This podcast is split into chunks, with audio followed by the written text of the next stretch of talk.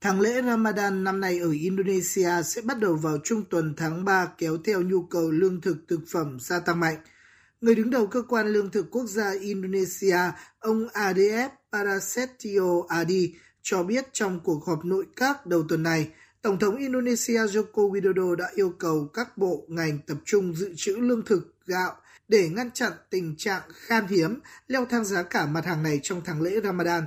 Theo ông Ariev, Tổng thống Indonesia đề nghị lượng gạo dự trữ tại cơ quan hậu cần nhà nước phải đạt ít nhất 1,2 triệu tấn, trong khi đó dựa trên số liệu mới nhất thì dự trữ gạo mới ở mức 800.000 tấn.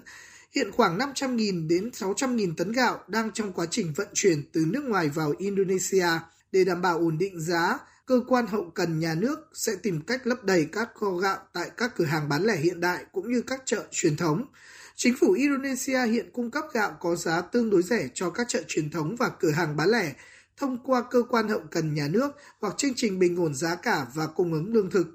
Tháng lễ Ramadan năm nay tại Indonesia diễn ra trong bối cảnh giá gạo tăng cao trên thị trường gần đây do sản xuất gạo trong nước bị thiếu hụt xuất phát từ việc gieo cấy vụ canh tác chính trong năm bị chậm, cùng với ảnh hưởng của hiện tượng thời tiết El Nino trong năm 2023. Tính tới tháng 2 năm 2024, Indonesia đã trải qua 8 tháng thâm hụt gạo liên tiếp. Hiện tượng khan hiếm gạo đã xuất hiện tại một số siêu thị. Trước tình hình này, chính phủ Indonesia vừa qua đã quyết định tăng thêm hạn ngạch nhập khẩu gạo trong năm 2024 thêm 1,6 triệu tấn, nâng tổng lượng gạo nhập khẩu năm 2024 lên 3,6 triệu tấn.